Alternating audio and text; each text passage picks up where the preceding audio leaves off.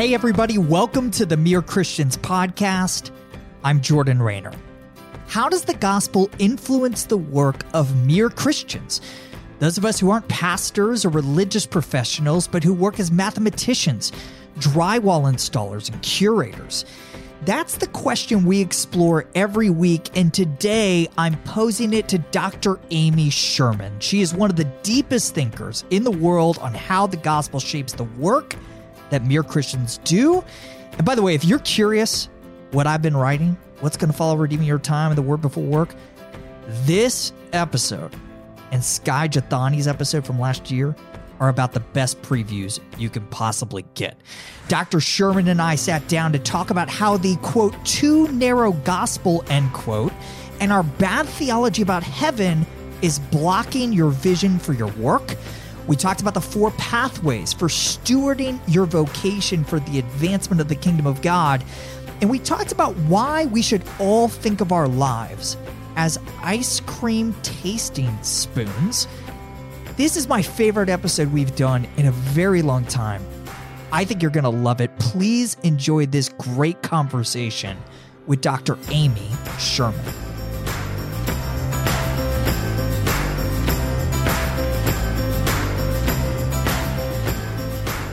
Dr. Sherman, welcome to the Mere Christians podcast. I've been a longtime admirer of yours from afar for years. I can't believe this is the first time we're talking live, so welcome. Oh, thank you. That's very kind. Thank you for inviting to be to be on the podcast. Yeah. So I want to focus our conversation on this extraordinary book you published a few years ago called Kingdom Calling. And the book is really focused on what it means to be the righteous people that are described in Proverbs 11:10. Can you share the context of that verse and why you think it's so important to the mere Christians who are listening? Yeah, my attention was drawn to that verse by a sermon I heard from Tim Keller. And he was talking about the verse says, When the righteous prosper, the city rejoices. And that's Proverbs 11 10a. And he says, You know, if you're paying attention, that verse should land on you counterintuitively because a city is going to have all these different groups of people. And this verse is saying that there's a particular group of people uh, and everything's going great for them uh, and everybody's happy about it. And that's counterintuitive because you could easily imagine a scenario where if one group of people was doing great, other people would be disgruntled or jealous or angry about it. But the key to the whole thing was the fact that the group that was that's prospering is the righteous. And the Hebrew word there is the word sadakim. And it's a word that gets translated in our Bibles as the just or the righteous, and that's not bad, but the meaning is really a deeper and richer. It's this notion of a person so in love with God and so sort of sold out to God and God's purposes and God's mission and God's ways that the person is sees everything that they have, all their talents, their relationships, their assets, their opportunities, uh, whatever power they have, whatever influence.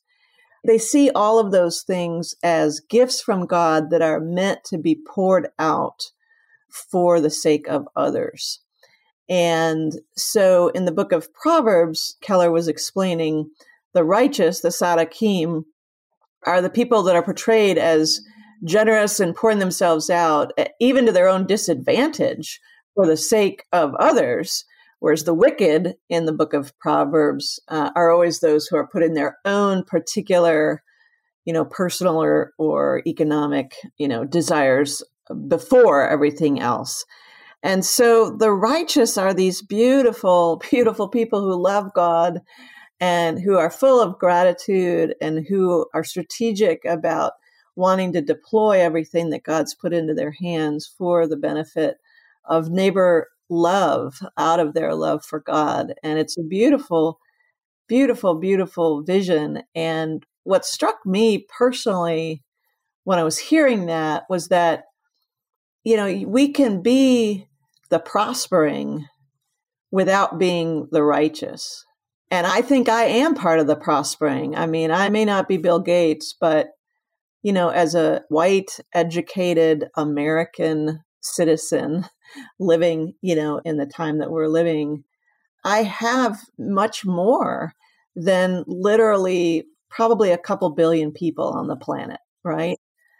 But it's entirely possible I could be the prospering without being the Sadakim. And so I found myself saying to the Lord, Oh Lord, I am the prospering. Help me take inventory and lead me to be a Sadik.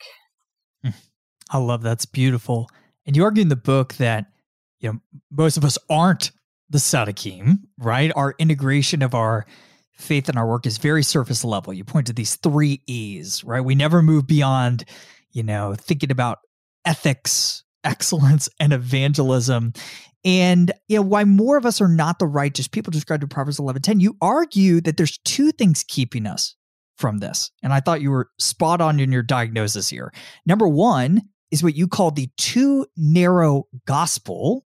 And number two is an inadequate understanding of heaven. I want you to explain both, but let's start with the too narrow gospel. What do you mean by that term, Dr. Sherman? I think what I mean by that is the notion that we're understanding the redemptive work of Christ being limited to personal salvation. I believe that the Bible story is a story of God creating a world that's marked by what the Hebrew word shalom. That God created this world in Genesis 1 where we have peace with God and peace with self, peace with others, and peace or harmony with the created order. We have spiritual intimacy with God. We have psychological wholeness and wellness. We have social peace where we're in mutual loving relationship with others. And we have physical abundance and harmony and well being in the world. And the Bible story is really a story of, you know, God wanting to create a world of shalom and putting human beings in it. Human beings making the choice to turn away from God and losing that world of shalom. And then this long biblical story of how God is at work in the world to restore that shalom. Jesus coming into our time and space to make possible the healing of all of the brokenness the spiritual brokenness, the psychological brokenness, the social brokenness, the physical brokenness to make a way back into that relationship with God that is marked by wholeness in all those dimensions. And then the Bible story ends in the new heavens and the new earth when we actually regain in all of its perfection that full shalom. That's what I would call the big gospel. And it understands that Jesus' work was a work that, yes, absolutely restored that which was spiritually broken, restored intimacy with God. But we don't give Jesus and the atonement enough glory, enough honor, if we limit our understanding of what it accomplished to solely that repair of the loss of spiritual health and intimacy. Because we are whole beings and shalom was always bigger than only that spiritual wellness. It always included all the other dimensions. And only when we can really understand and be confident to say, wow, God really wants us for all of the wholeness of shalom. That's how he created the world. That's what his normative intentions for people are. Jesus did this amazing work whereby he set right all of those different dimensions. And he pushed back the effects of the curse and the fall against all of those dimensions. And ultimately, when he returns, we're going to see all of those things healed and all things made new.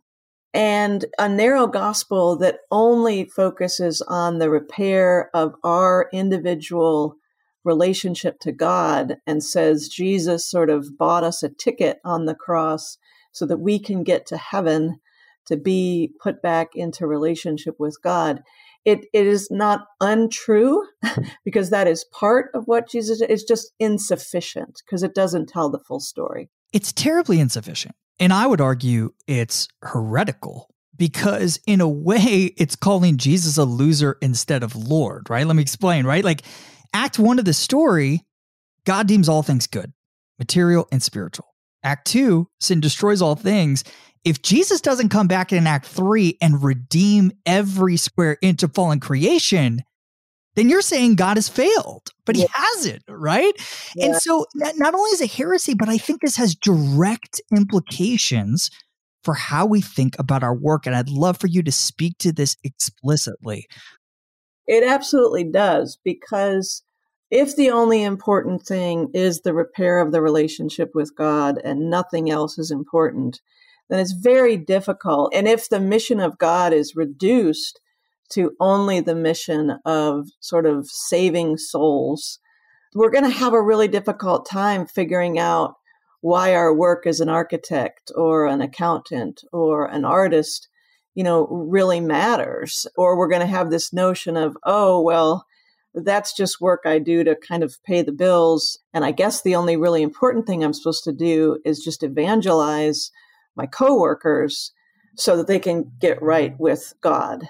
So it gives us a, this really, really paltry, insufficient view of what it really means to do our work as believers. And it fails to even understand the important purposes of the work itself because Jesus didn't just come to redeem the sinful architect or the sinful accountant or the sinful artist. He did come to redeem sinful people but there's so much more. And part of that comprehensive, every square inch type restoration that you were just mentioning there, he actually came to redeem that which is fallen in art and that which is fallen in accounting and that which is fallen in architecture. And when we recognize that, it's like, oh, Jesus is renewing the field of work that I'm in. And Jesus is concerned about Jesus created that field for good to give him honor and glory and to be used as a means for promoting human flourishing. And I get to be part of that. And he wants me to be on mission with him, repairing and and restoring the parts of my work and my industry that have really, you know, gotten off the rails and gone in the wrong direction and to be brought back into the purposes of shalom. So when we don't have a big gospel, we don't have a robust understanding of what it is, why we're working, and what it is we're supposed to be doing in and through our work. Amen. The good news of the gospel is not just that I get to quote unquote go to heaven when I die, but that I get to partner with God in revealing heaven on earth until I die, right? Those mm-hmm. glimpses of shalom. And so, all right, we've been talking about this first reason that we believe more Christians aren't the righteous people that cause the city to rejoice, this too narrow gospel. But let's go to the second reason. To, to quote you, you say, quote, it's our inadequate understanding of heaven and the afterlife, end quote. Talk to us about what you mean by that. Yeah, well, certainly I'm heavily indebted here to a variety of other writers and thinkers, in particular N.T. Wright. And it's very related, really, to the first reason that we've been talking about. But again, if our conception of heaven is a very ethereal, non material one, that, you know, somehow the basic problem was that our soul was in communion with God. And then because of sin, our soul was not in communion with God. And now heaven is our souls being reconnected to communion with God first of all, it gets very squishy and we don't really know how to understand any of that. But that often is kind of this view. We don't have a very robust three dimensional view of what heaven or the afterlife is like. And then we have all sorts of popular cultural, you know, images that swim around in our minds. And all of a sudden, heaven is, you know, people floating around on clouds playing harps and a lot of our young people say that doesn't sound very fun. I'm not, I'm not really sure I want to sign up for that anyway. So we have this really basically we don't know the end of our story. So the Bible is telling us this amazing story of shalom lost, all the way to shalom regained, but we don't have an imagination for how great the full regaining of shalom is going to be. So we don't know where it's all going. We're in this story, but we don't have a great view of its conclusion. And if the conclusion is the earth is all going to burn up, nothing that I really put my hand to, you know, that was called work is really going to last. The only things that last, you know, are the word of God and the souls of man. If that's what we believe, then we don't know what we're doing here again, right? Yes. Yes. Oh man, I can't tell you how much my blood starts to boil and hopefully a righteous way. I have to repent of some sin here. Anytime I hear people say that, because that's not at all what we see in scripture. I love what Randy Alcorn says in his great book on heaven. He says, quote, when we think of heaven as unearthly, our present lives seem unspiritual, like they don't matter. When we grasp the reality of the new earth, though, our present earthly lives suddenly matter. Conversations with loved ones matter.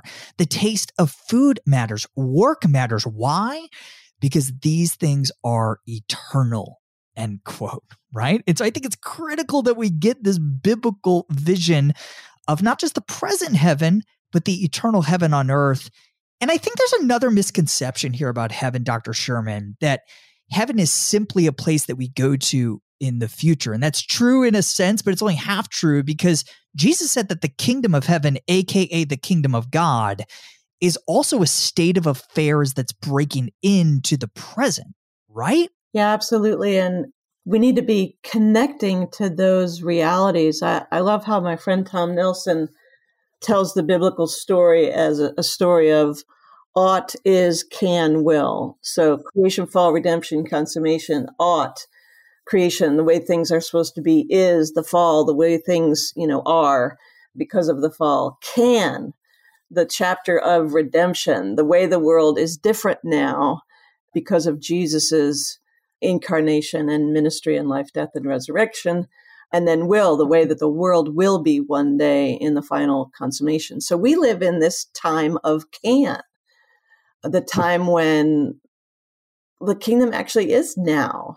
Some of what we are doing in our work is offering people foretastes of that kingdom right now.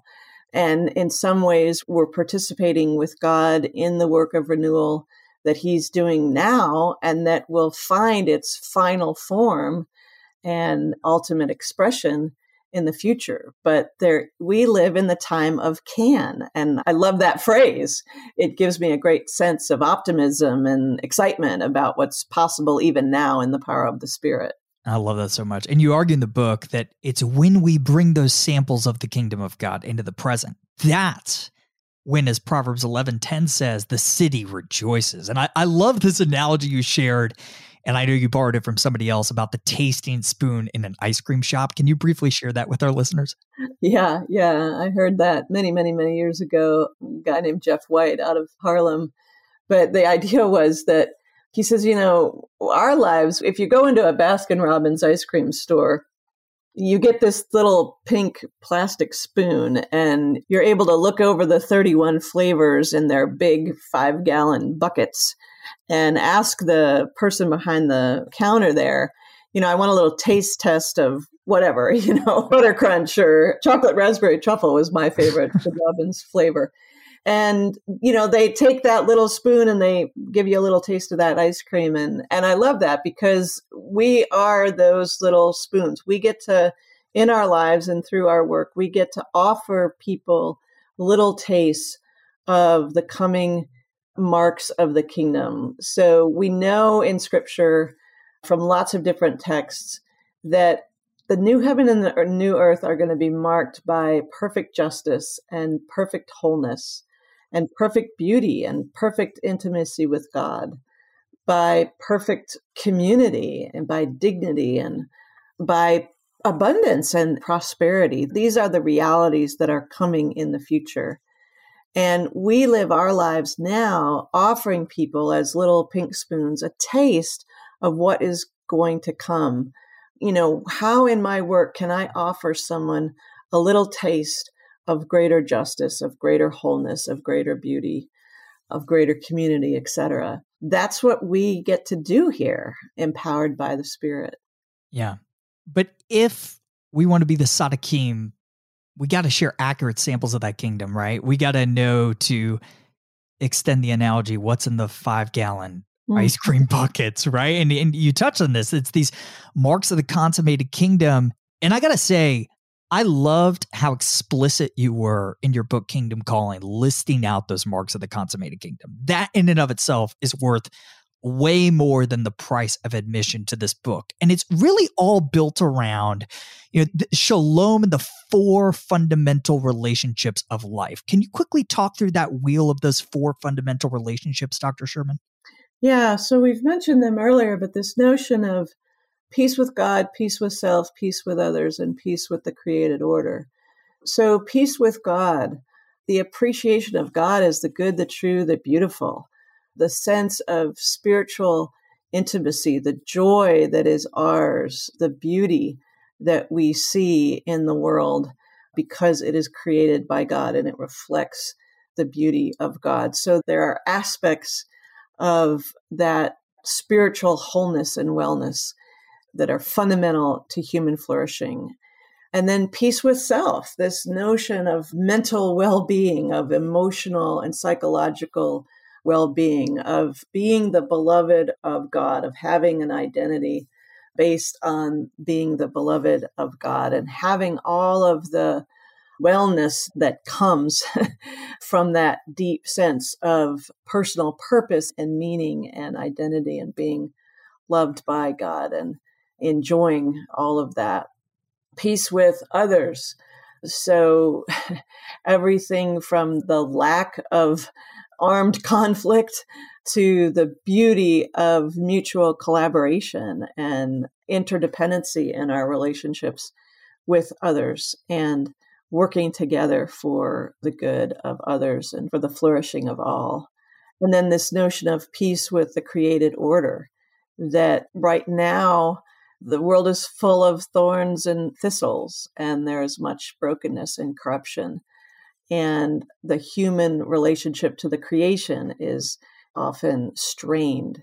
But God is working in such a way as to bring healing into all of that. And so we get to push back against the curse of poverty and push back against the curse of pollution and work towards human health and well being, work towards the planet's health and well being, work to bring about abundance in the places where there is barrenness.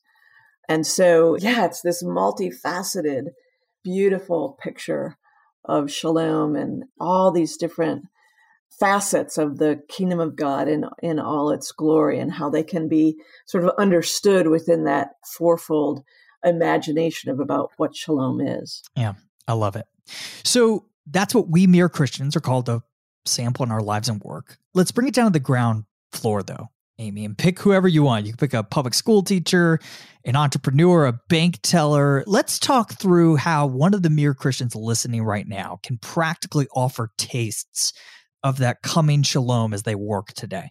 Yeah, one of the stories I tell in the book is about an architect named Jill and I think she's just been really intentional and thoughtful about what this looks like. So she, during her time in architecture school, she actually became the first student to take a number of different, I don't know whether it was certifications or what it was, but she basically learned how to be a green architect, learned how to be the kind of architect that builds buildings that are healthy for people and that are sustainable and that are energy efficient and all of that. And she did that because as a Christian, she really takes creation care seriously and she takes human health really seriously. Then she went off and worked for a, a firm out in California that kind of devoted itself to green architecture and improved her skills there and I think really just developed professionally. But one of the things that happened was, well, she was thinking, this is great because we're using these architecture skills and we're directing them towards really good ends of human health and creating buildings that are you know, the kind of design to the scale of humans and that let the light in and that, you know, don't waste resources and all of that. But the only people that we're serving are the people that can pay these really, really, really high prices for architecture consulting. And so she realized, you know, I've got a skill set and there are people around the world that can benefit and need to benefit from this skill set, but they're not able to access my skills. So she and another friend of hers uh, left that firm and built a little boutique firm where they offered green architecture design a more affordable scale so that churches and nonprofit organizations could also benefit from her services.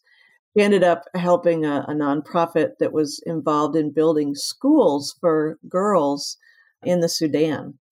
So there's an example. I mean, so many different kingdom foretastes that Jill, you know, kind of had her fingers in the pie on in the way that she was working.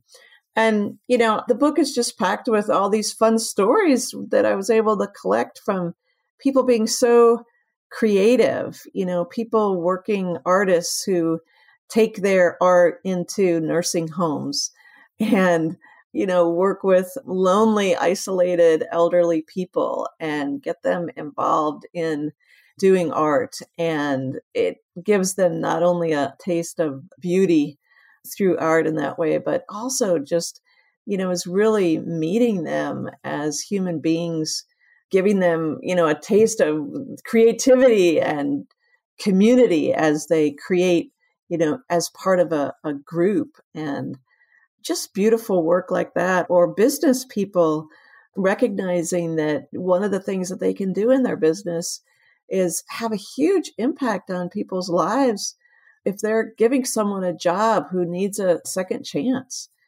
And so there's stories about business folks that are, you know, hiring folks that other people, you know, are a little bit reluctant to hire and how transformative that is in their lives. For sure.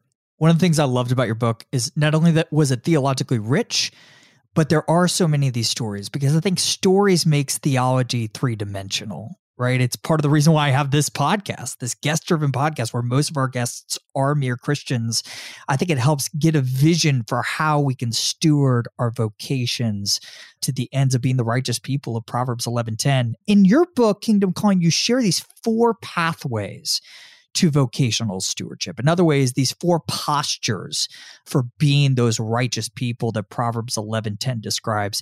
Can you share those four pathways explicitly with our listeners? Yeah, so the first pathway I just call bloom where you're planted. And this is really open to every single person listening because the idea here is just to ask the questions in the particular work I'm doing now, whether that's paid work or unpaid work, how can I be a kingdom foretaste bringer in the circumstances I'm in? Maybe I'm not in, you know, my dream job. Maybe I'm not even in a job that seems to very align very well with you know what my passions are or or even you know what I went to school to do. I haven't you know I went to school and I got a you know a degree and whatever and but I'm that's not the job I have right now. But you can still be someone who offers those Baskin Robbins sized spoonfuls of good through the work that you're doing right now, asking how you can bless others, asking, you know, of these various marks of the kingdom, which are the ones that, you know, my field that I'm working in, you know, most particularly offer to people. If I'm in the healthcare field, well,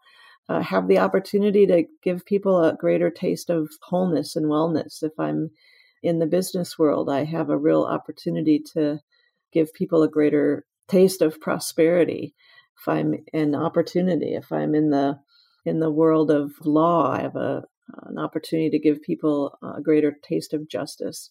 So, thinking a little bit about the creational purposes of, of the field that you're in, thinking about the types of kingdom marks that are most advanced within that field, and how can you play your role? So, how can you bloom right where you're planted?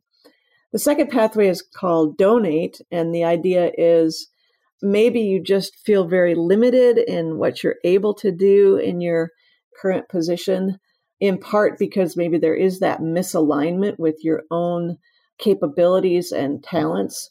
So, an example I like to give is the, um, you know, the dancer or the musician or the actress who is, you know, working in a restaurant or something, and you know they don't feel like they're really using their gifts in the arts fully as that restaurant. Well, the second pathway is to say, well, you know, outside of doing that regular work, you could give those talents to other organizations. You could volunteer those talents in another agency or a nonprofit or, you know, or in your congregation. But you can use those particular gifts that you've been given by God if you don't feel like you're deploying them as strategically as you'd like to see right there on, on your job. The third pathway I call invent. And if bloom where you're planted is really about what I've heard Tim Keller use the phrase intrapreneur. How do I, inside the field where I'm at, inside my workplace, how do I become an agent of wholeness, of justice, of beauty, of joy, of these different kingdom foretastes? How do I act in that way within the organization to push it towards those things more and more? Invent, this third pathway, is the idea of being an entrepreneur, the person that says, okay, I'm going to start a new thing. I'm going to create a new venture, a new enterprise, maybe a for profit, maybe a nonprofit. But I'm going to create something new to give me a platform for the full deployment of the particular gifts and talents that God has given to me. So it's the uh, musician, you know, deciding, okay, I've I've saved up money and I am going to stop working at the restaurant and I'm going to open my own, you know, little studio where I'm teaching voice lessons folks and I'm passing on these musical gifts. And then the fourth one is a little bit harder to describe briefly, but in a nutshell, the fourth one, the idea is what I call investing. And the concept I had in mind there was a little bit more corporate, whereby a church would be giving itself to some really big cause in the world or giving itself to a particular place in the community to be working for the good of others. And then inviting the various people in the congregation whose vocational abilities you know range really really really broadly but inviting them into that cause or into that mission in a very particular way whereby they would get to use their specific talents. And the story I tell there is about a church that really reaches out to a neighborhood just a few minutes away from the church building. And the idea was, you know, all the educators in the church kind of got together and they were loving on the school in that community and they were loving on the school children and they were starting you know tutoring and mentoring kinds of stuff and the real estate and finance people got involved in that particular neighborhood, starting to buy up some of the properties that were owned by slumlords and improve those properties and become much better landlords and even create some opportunities towards home ownership. And the scientists that were part of that congregation finding their niche, whereby they were able to really help the local school reimagine, you know, kind of some of the science curriculum and even create they took an unused gym space and really transformed it pretty magically into a, a, place that had like this replica of the solar system. So those are the different pathways. And it's so helpful for our listeners to be able to think through how they could steward their vocations in those four ways. By the way, we should say you said in Kingdom Calling, you wrote this book primarily for the clergy, but really for everyone. And I would argue that any mere Christian listening could get a lot from it. I haven't told you this yet, but I just finished writing basically a version of Kingdom Calling for mere Christians primarily that also the clergy secondarily can get a lot from. But I would highly encourage you guys to check out this book. Hey, a couple other things from the book I want to touch on before we go. First, I was hoping you could touch on this tension you addressed that personal happiness shouldn't be the primary motivator for Christians as we choose our vocations, which I completely agree with. But then you also point out that quote god is not indifferent to our joy at work end quote which i also agree with. So where do these two seemingly competing ideas leave us dr sherman? Well in the christian life in general we see that tension right? I mean the christian life on the one hand is a call to joy because God is the most joyous being in the universe. The Trinity is the most joyous community in the universe. And the invitation of Jesus to follow me is an invitation into the life of the Trinity and into the joy of the Trinity. And God created us for that joy, we are meant to flourish in that relationship. So there's a way in which the call of Jesus is a call to enter joy. And yet, as Bonhoeffer and others have said, that you know the call to Jesus is also a call to come and die. But it's a dying to selfish desires. It's a dying to flesh. It's a dying to being our own guide, really. So there is sacrifice that is involved, but some of that sacrifice you know, ultimately isn't so painful, right? If the sacrifice is, oh, this is going to be hard to turn from one direction to another direction.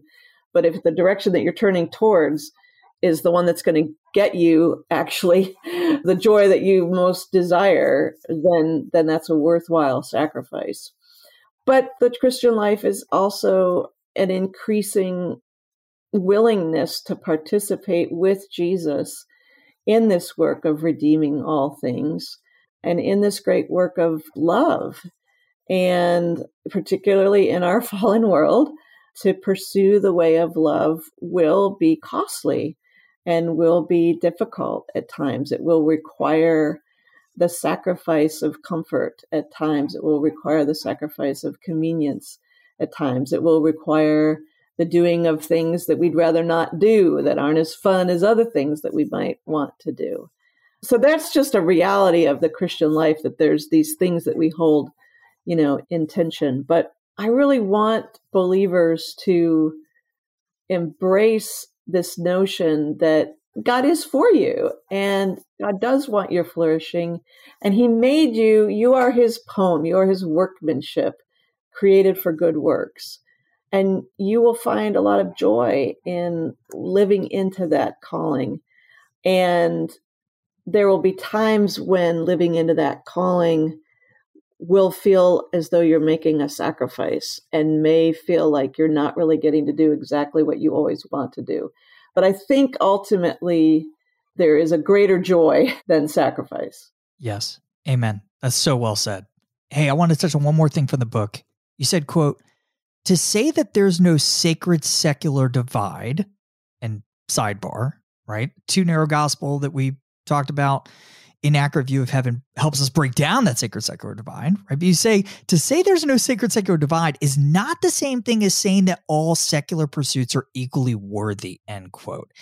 And I love this. I love this nuance. I think I know what you mean by this, but I'd love to hear you explain it a little bit deeper. What do you mean by this statement? Yeah. I think that's the statement that's gotten me into more trouble than others. It's oh, that's interesting. Fun talking about it.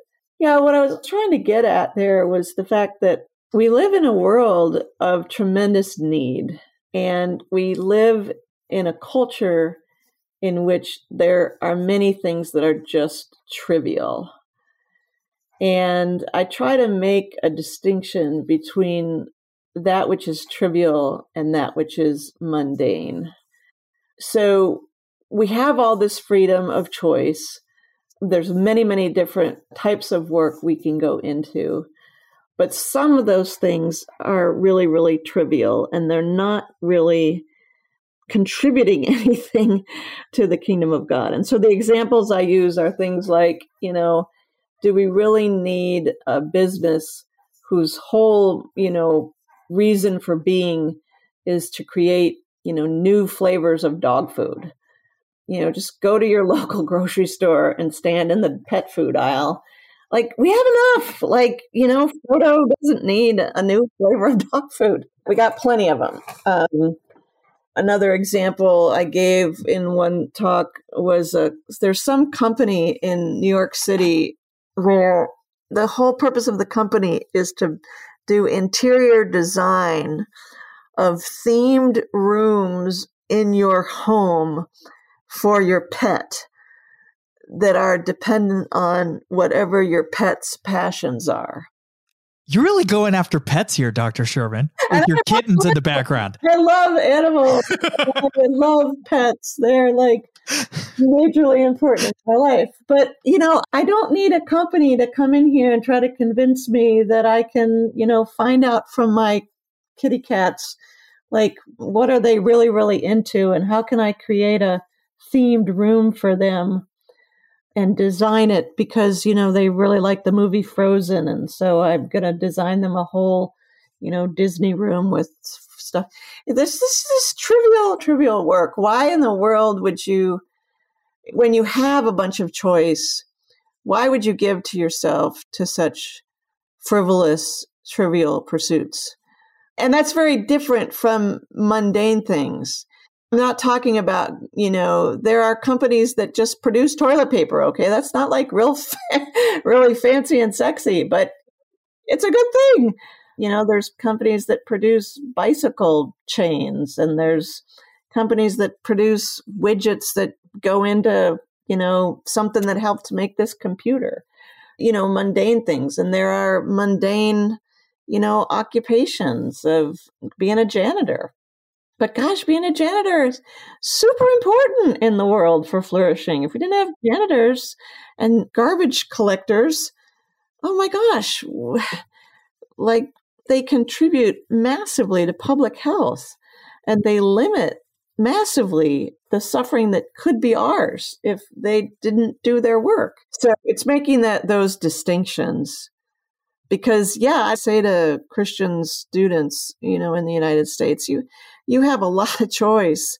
And a lot of people around the world lack that choice. You know, a lot of people just have to do whatever their father and grandfather and great grandfather did. You actually have a level of choice. Why in the world would you fritter it away? You know, working for enterprises that are devoted to really trivial pursuits. Yeah. I not surprised you've generated a lot of controversy with that quote. I've been chewing on it a lot over the last few months. Here's where I come down on this all good work matters to God. All good work that is done in accordance with his commands matters to him. Psalm 37 23 says that the Lord delights in every detail of the lives of the godly, right? So your work, even if you're making quote unquote trivial dog food, can bring God eternal pleasure, but not all work matters equally for eternity right? Like we have to say that. We have to say hard things, right?